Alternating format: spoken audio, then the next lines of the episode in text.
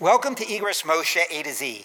Each week we look at three tshuvas of Rav Moshe Feinstein going through the alphabet, following a different theme each week. This week we're doing the letter A, and we're looking at tshuvot that relate to America. Today's tshuva will be from Choshen Mishpat 1, um, which is monetary issues, number 72.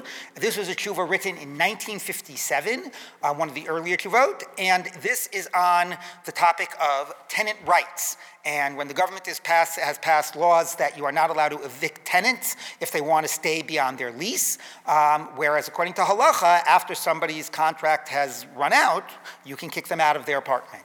So the question was, do we have to follow the law of the land? Um, or should we be following halacha? And therefore, as a landlord, I should have a right to kick people out of my apartments if they are staying beyond, the, beyond their lease. Rav Moshe here does deal with the technical issues of the question of dina de malchusa dina, the law of the government is the law, and the parameters of contracts. He definitely gets into the classic technical discussion that we expect of a tshuva, but in the beginning, he says something amazing. And he says, I really do not want to discuss the parameters of Dina de Malchusa Dina. What are the parameters of when is this halacha true that you're obligated to follow government law? This is an issue that has been debated from the time of the Gemara through the Rishonim, through the poskim. How broad or narrow is this scope? With some poskim making it extremely broad, some making it extremely narrow. You know, am, am, I violating halacha when I jaywalk, right? Because I'm dina de malchusadina. What exactly is the scope of this? Why does Rav Moshe say he does not want to get into this discussion? Number one, he says, you know, it's a big complicated sugya. So it's like, excuse me, you know, Rav Moshe deals with the most complicated issues ever that obviously cannot be the real reason. And then he says the reason number two, which we all know is the real reason. And here's what he says. And again, it goes not only to his attitude towards America, but how he wants to be educating the frum community about what their attitude towards America has to be. And he says the following. He says, V'od mitam shebal yitra'eh chas v'shalom. God forbid that it should appear sha'anu maktinin kvod hamlucha, that we are somehow sh- like minimizing the honor, the respect that we, that we must give to the government. And again, the, the theme of Hakarat Tov, we're obligated to be Makir Tov for all the good that they have done for us. All of the Jewish people. And he says that we pray for their welfare, etc. And then he says, and therefore, I don't want to discuss Dina de Malchusa Dina. I don't want to discuss this issue. What does he mean? Because ultimately, what's the discussion of Dina de Malchus about? If you're trying to talk about exactly its parameters, you're basically saying, when is it allowed for me not to listen to the government? When is it allowed for me to violate law? When will halacha permit me not to follow, you know, the, the, the law of the land? Um, and Rav Moshe says even the discussion of that issue is profoundly offensive to, and certainly it appears offensive to the outside, but I think that he's not just saying to the outside. My read of it is that he's also saying that it inculcates in us that question about when should we be listening and not listening, and that is not right educationally or religiously. We have to be educating ourselves as a Jewish community, whatever the technical halachic parameters of Dina Malchusa, that as living in America, benefiting from America, citizens of America, we have to follow all the laws of the land. So, again, fascinating that he's avoiding a halachic discussion because he says there's a more fundamental orientation and moral obligation that everybody has to follow. Then he does get into a discussion. So, what's left to discuss? You follow the laws of the land. So, he says, I'm not going to discuss what's the scope of Dina de Malchus. Here's what I'll discuss. What I'll discuss is that regardless of the scope of Dina de Malchus so often in monetary matters, our, the parameters of our monetary agreements are shaped by the practices and the norms where we live. So if I make an arrangement with somebody to watch an object for me, uh, does that follow Hilchos Shomrim, you know, in the Gemara? Or should we say, since we're both living in America and there's certain norms about what's expected of somebody in that type of a capacity, those norms are implicitly shaping the agreement. And the general rule is that when you deal with monetary matters, you can really, you know, kayam, that you can really shape um, the agreement as you see fit. And the line in the Gemara is hakol k'minhag hamedina. Everything is like the of the Medina.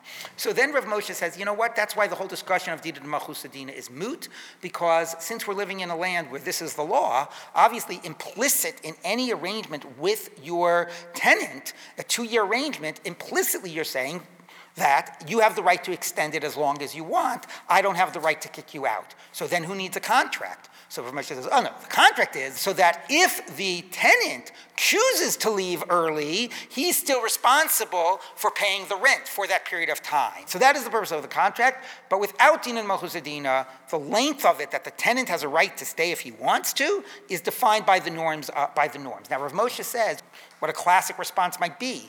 Well, maybe it's only the norms from the Jewish community. Who says it's the norms from the larger community?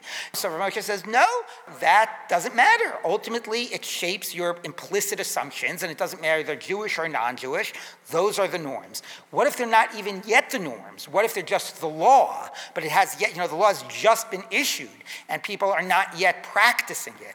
So much as, nevertheless, if you live in a land where those are the laws, then that is implicitly shaping your understanding of the arrangement, even if they have not yet even translated into norms. So, what he has done, in addition to the technical argument, is he basically is sort of, again, similar to a tshuva we saw before, where he sort of lays out the moral principle and then also speaks to people who might not be persuaded by that, and he talked there about Chillul Hashem. Here he says, I don't want to talk about Dina and Malchusadina, and then, but there are some people who are going to say, well, I do want to talk about it, and I feel that according to this, I have a right to kick out my tenant. So now Rav Moshe says, you know what? It, it, doesn't matter. Most of the time in monetary matters, whatever your position on Dina and Malchusadina is, those are going to be shaped um, and th- they're going to be in accordance with the law of the land because the implicit uh, arrangement is shaped by those norms. Now, Rav Moshe does acknowledge that there's a position of Mordechai that says that the rule of Hakol K'minhag Hamedina does not apply if the minhag has not been established by like Gedolei Yisrael, by his recognized Jewish leaders.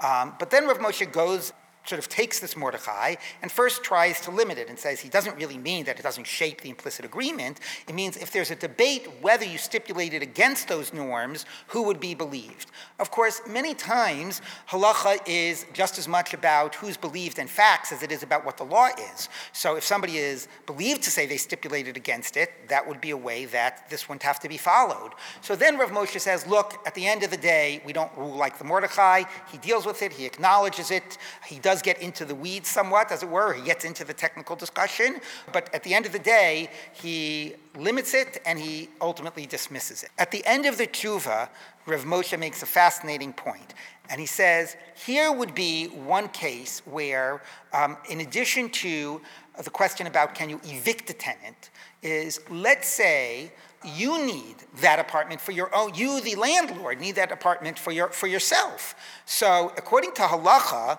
even if the, uh, the, the, even if the landlord needs the house for his own purposes, if it is within the period of the rental agreement, he is not allowed to evict the tenant. But Rav Moshe says, I heard that actually, according to the government, the law that the government is passing, that you would be allowed to evict the tenant if you need it for your own personal purposes. So, assuming that that is the law, does that mean that we would override halacha or ignore the law? And Rav Moshe says, no, because once again, even this becomes an implicit stipulation if that genuinely is the law. But then he ends with an interesting aside, and he says, who do you ask? to find out what those facts are. Because we know in Rav Moshe's Tshuvot, he deal, deals with a lot of technological issues, medical issues, and the question is always, who are you turning to? And Rav Moshe does not say, oh, he has to be a frum Jew, a Yirei Shemayim, you know, in order to find out what the law of the land is. What Rav Moshe says is, Sarich lakor etzel yodea dinehem, shu adam kasher. You have to ask by somebody who knows their laws, meaning does, a lawyer, an academic, but you know you don't ask? You can't trust a judge. They're not assumed to be honest or to be will tell you the right answer. Maybe he'll give you the wrong answer. Now I have to tell you, I really don't understand this. I could understand to say, don't ask, ask an academic or ask a lawyer what the law in the books is. Don't ask a judge because the judge will say, well, it all depends on the situations. Maybe ask the judge more how he would paskin than what abstractly the law is. But I don't understand the point that they don't have a cheskas kashrus. And I have to tell you, I'm troubled with that. After all of Rav Moshe's effort to sort of, you know, sort of shape an attitude towards how we look at America, if one sort of looks at the judges and say, I can't believe that they're always going to tell me the truth or that they're always going to be honest, um, I find that like counterproductive to his general agenda, and I don't even know where it's coming from. So I think we're going to have to end this podcast on a question mark about this, about why he says that. Um, but the ultimate, but but the upshot of this is again, I don't, I want to, I want to create a foundation where all from Jews understand that their obligation is to keep all laws of the land. And for those that can't hear that, I'm going to tell you why anyway you have to follow it. And here, because uh, whatever the, the law is, shapes these types of agreements, shapes issues relating to Dine Mamonot. Thanks for listening to Igros Moshe A to Z with Rabbi Dov Linzer. This podcast is brought to you three times a week by Yeshivat Chovevei Torah.